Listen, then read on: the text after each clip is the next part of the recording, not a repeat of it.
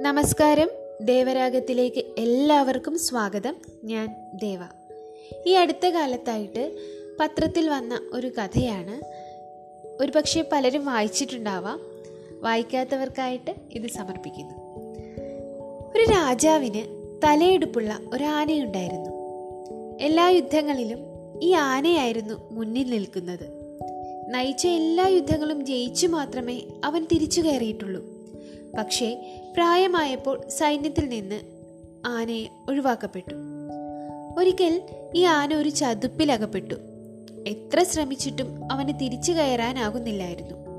തന്റെ പ്രിയപ്പെട്ട ആനയ്ക്ക് വേണ്ടി രാജാവ് എല്ലാ രക്ഷാമാർഗങ്ങളും പരീക്ഷിച്ചു. പക്ഷേ ഒന്നും തന്നെ വിജയിച്ചില്ല. അപ്പോഴാണ് അതുവഴി രാജഗുരു വന്നത്. രാജഗുരു അവരോടായി ഒരു കാര്യം പറഞ്ഞു. ആനയുടെ ചുറ്റും നിന്ന് യുദ്ധകാഹളം മുഴക്കി നോക്കുക. രാജഗുരുവിന്റെ നിർദ്ദേശപ്രകാരം അവർ അപ്രകാരം ചെയ്തപ്പോൾ ആന അനങ്ങി തുടങ്ങി.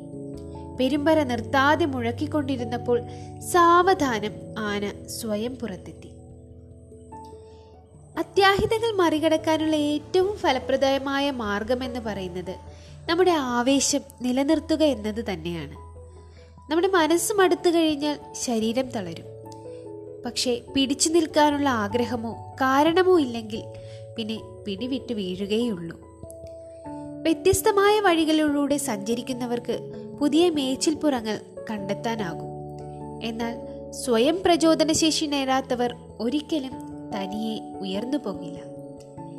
ഈയൊരു ആശയം പറഞ്ഞുകൊണ്ട് ഇന്നത്തെ കഥ ഇവിടെ അവസാനിക്കുന്നു.